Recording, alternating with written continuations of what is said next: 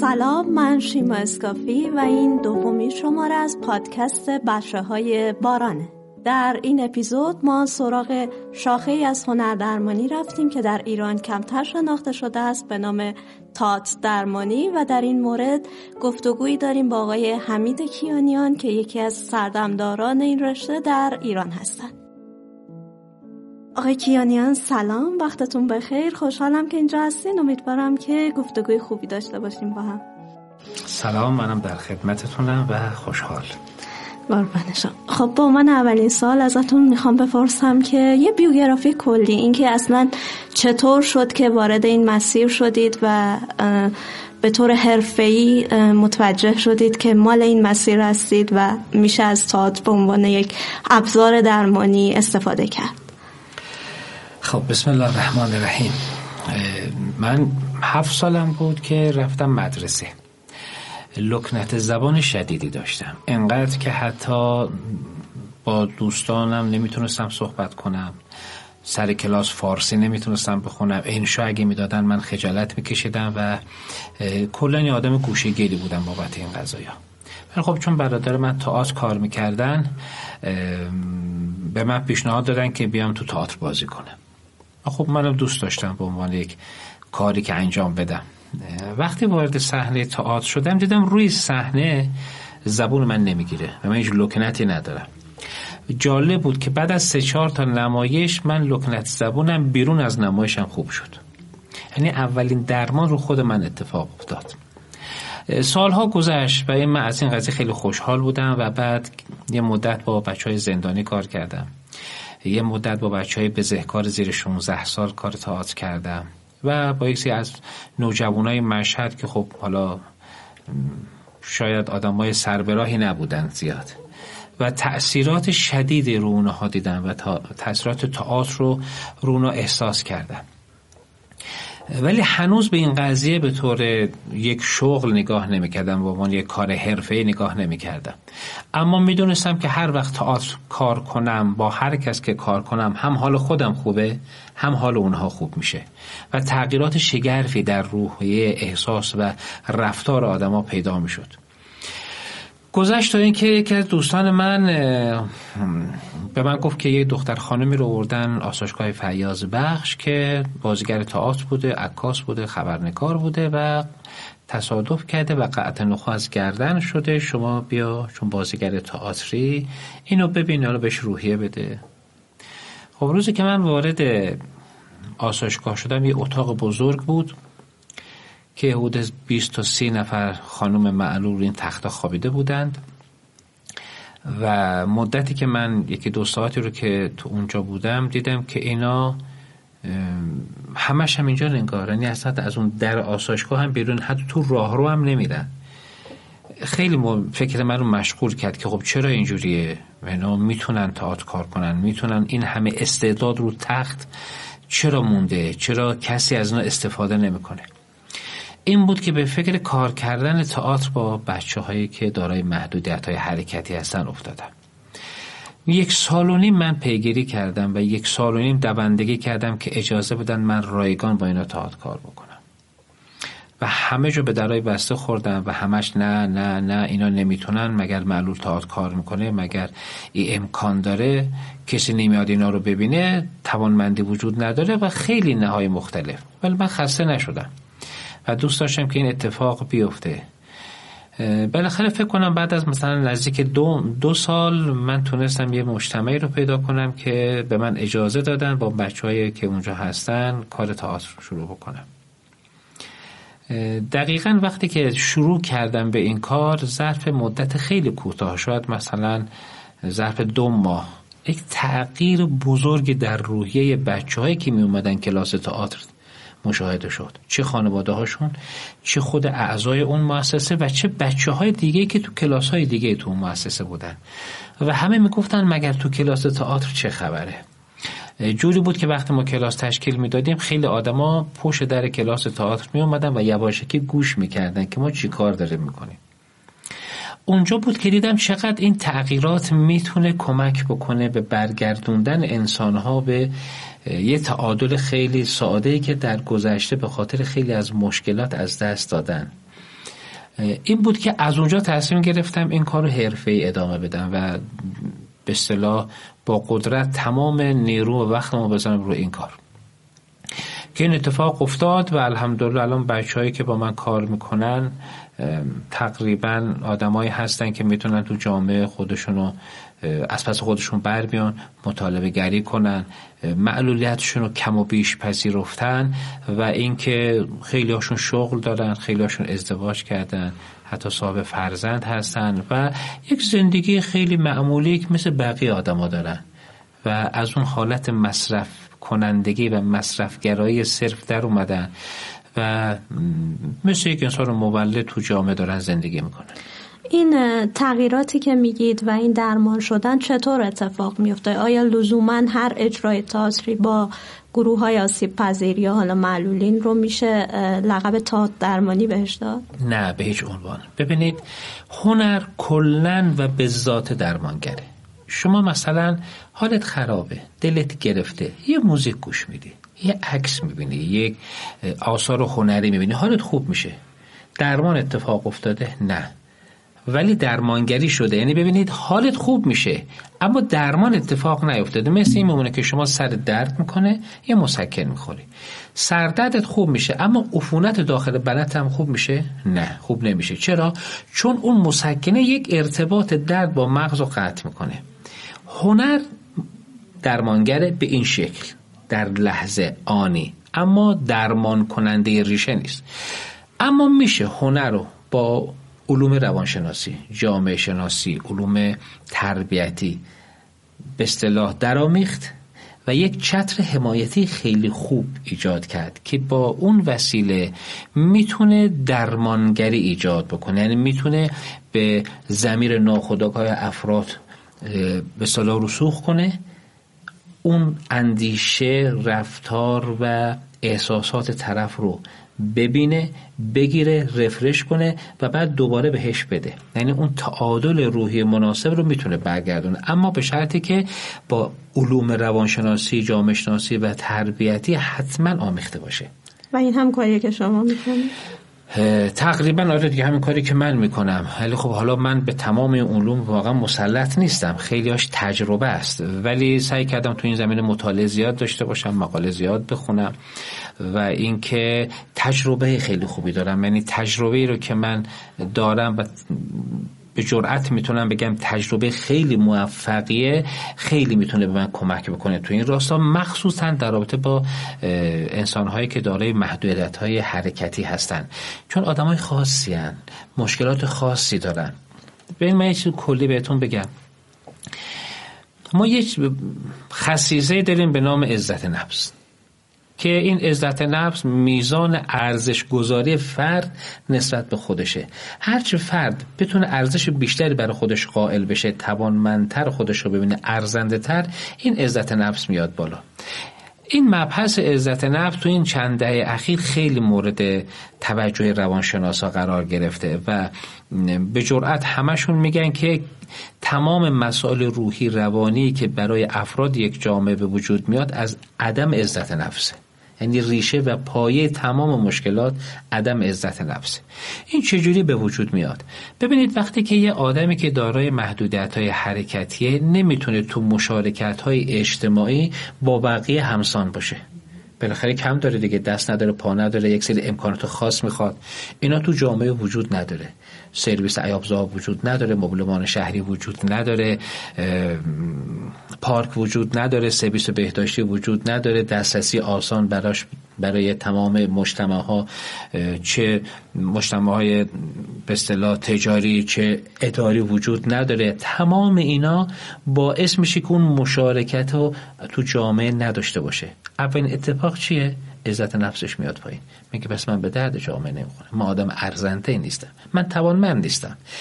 عزت نفس که بیاد پایین افسردگی پشترش میاد ناباوری پشتش میاد رفتارهای ناهنجار پشتش میاد و حتی و حتی می‌تونم بگم رفتارهای انحرافی به وجود میاد.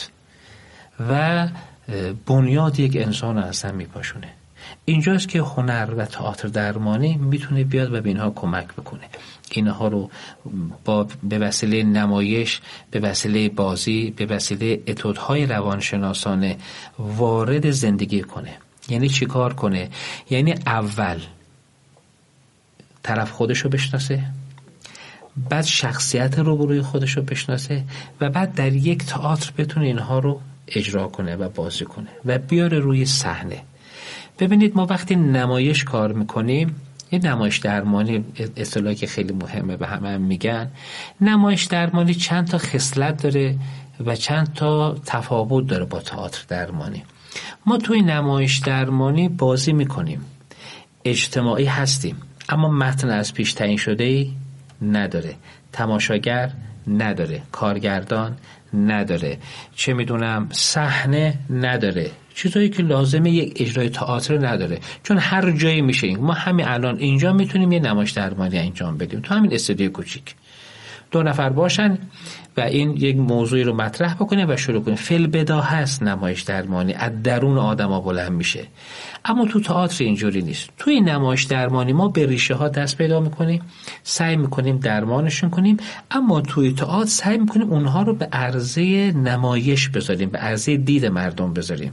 بعد آدما باید بیان بلیت بخرن وقت بذارن و یک کار نمایشی و هنری رو نگاه بکنن. اینجوری بازیگر تئاتری که قبلا دارای معلولیت بوده دارای محدودیت های عجیبی بوده و الان هم هست هیچ که بهش توجه نمی کرده الان باید برای دیدنش بلیت بخرن وقت بذارن بیاد توی سالن. بعد اون بازیگر احساس ارزمندی نمی‌کنه؟ احساس ارزشمندی نمی‌کنه؟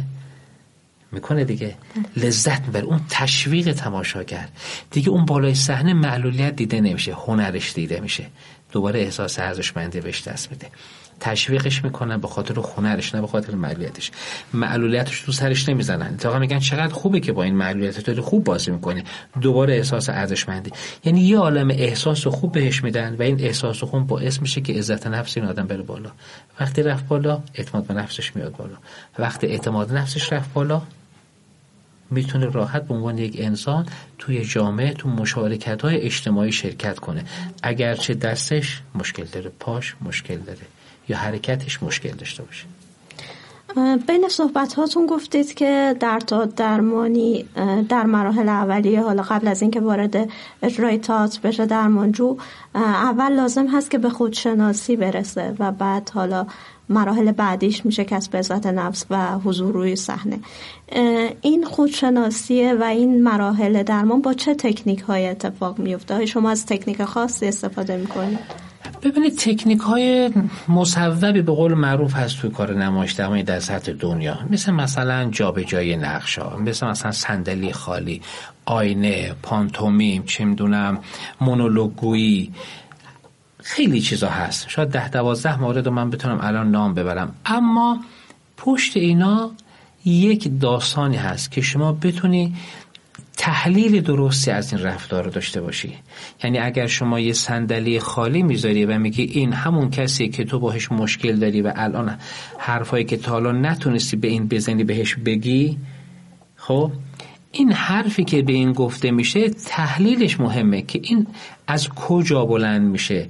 چه زمینه چه اتفاقی تو زمیر ناخودآگاهش افتاده که این این حرفا رو داره می‌زنه؟ ببین یکیش این قسمته.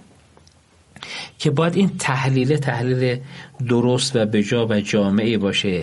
یکی این که کلا ما توی نمایش درمانی یا تئاتر درمانی سه راه شناسایی عوامل و به سلام مسئله رو داریم. یه نفر یکی میاد میگه آقا جان من آدم حسودی هم مثلا. من مثلا پدرم فوت کرده مشکلات برم پیش اومده. الان از مرگ همه میترسم. الان وابستگی دارم. یه مقدار خود آدما می‌دونن. یه مقدار رو خود آدما نمی‌دونن.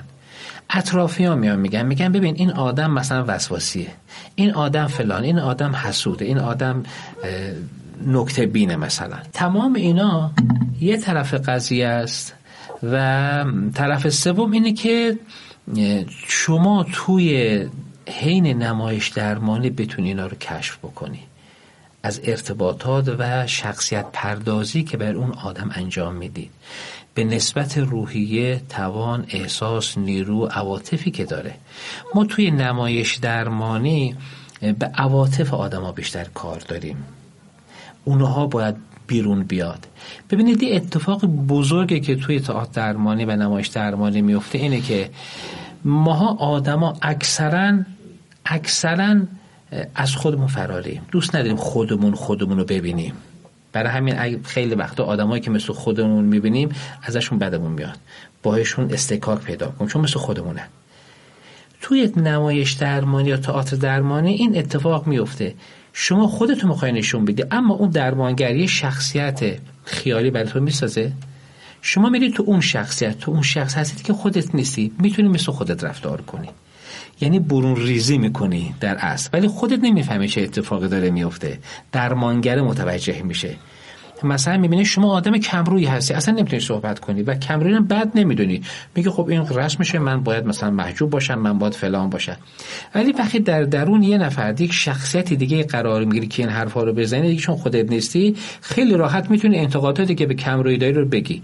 جاهایی که ضربه خورده از کمرویی رو بگی جاهایی که ضربه خورده از اینکه حرفتون از ضد خجالت کشیده رو بگی. چرا؟ چون دیگه خودت نیستی با خودت مواجه نمیشی در اصل داری خودتو تو قالب یک شخصیت دیگه معرفی می‌کنی. اینجاست که درمانگر می‌تونه اونها رو بگیره از به مراجعه کنندش و بعد شخصیت مقابل رو که به این بعدها می‌خواد بهش بده برای کار کردن شخصیت باشه که مخالف اون شخصیتشه. و بعد دوباره اون آرزو و آمال و آرزویی که از شخصیتی که داره تو اون شخصیت پیاده کنه.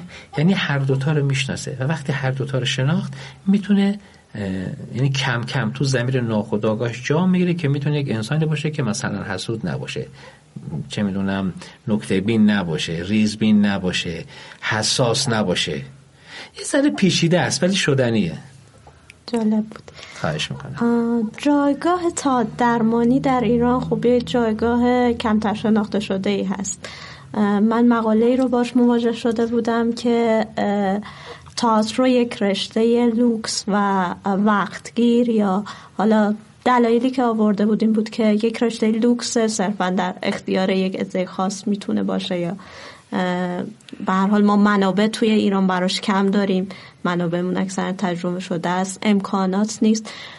به حال شما هم به عنوان کسی که سالهاست داره کار می‌کنه با تمام این موانع روبرو بودید. آیا اینها رو قبول دارید در مورد تا درمانی آیا اون رو یک رشته لوکس یا وقتگیر می‌دونید. در رابطه با جایگاه تا درمانی در ایران چه نظری داری؟ چه کار میشه کرد که اقبال عمومی و شناخت عمومی نسبت به این رشته بیشتر بشه؟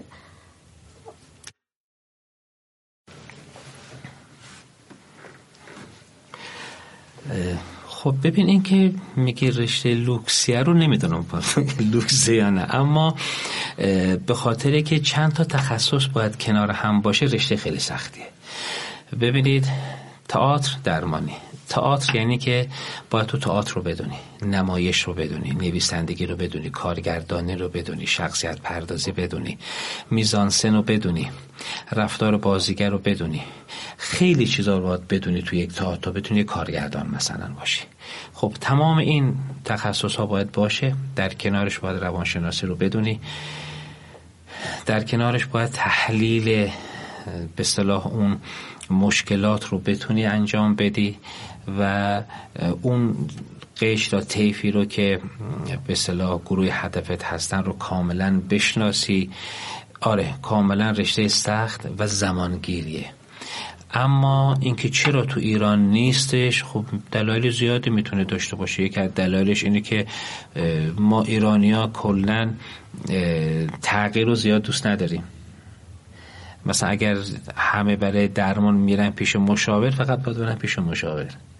در صورتی که توی تئاتر درمانی بعضی از مشکلات شاید با یک جلسه حل بشه ولی همون اگه بخواد بره مشاوره باید حداقل 15 جلسه بره مشاوره.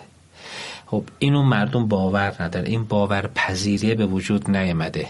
علتش اینه که افراد کمی تو این هیته وارد شدن و اگر اونایی هم که وارد شدن اگر اطلاعات کافی نداشته باشن بیشتر خرابکاری می‌کنن تا اینکه بخوان درست کنن به قول معروف می‌زنن می‌خوان ابروش درست کنن چشش هم کور می‌کنن چیزی میگن.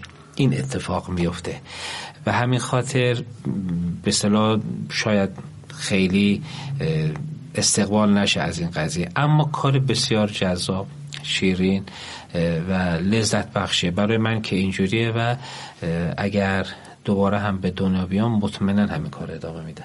شما مقاله رو فرستادید تحت عنوان تا درمانی نوین برای دومین کنفرانس بین المللی پژوهش های نوین در علوم انسانی و هنر در ونیز ایتالیا. می‌خواستم ببینم که راجع به این مقاله یکم توضیح بدید برای ما. و موضوعش چی بود؟ چه مسئله رو مطرح کردید؟ تقریبا موضوعش همینا بود که من به شما گفتم. خب یعنی تجربه خودم رو از تئاتر درمانی گفتم. چون اونور نمایش درمانی وجود داره تئاتر درمانی وجود نداره. یعنی اونهایی که باشون کار میشه در حد یک نمایشیه. ببینید نمایش درمانی تو اون محدوده کوچیک این محدوده میمونه و کسی از این اتفاق با خبر نمیشه مگر آدم هایی که اونجا خودشون یا درمانگرن یا مددجوان. درسته؟ ولی تئاتر درمانی اینو به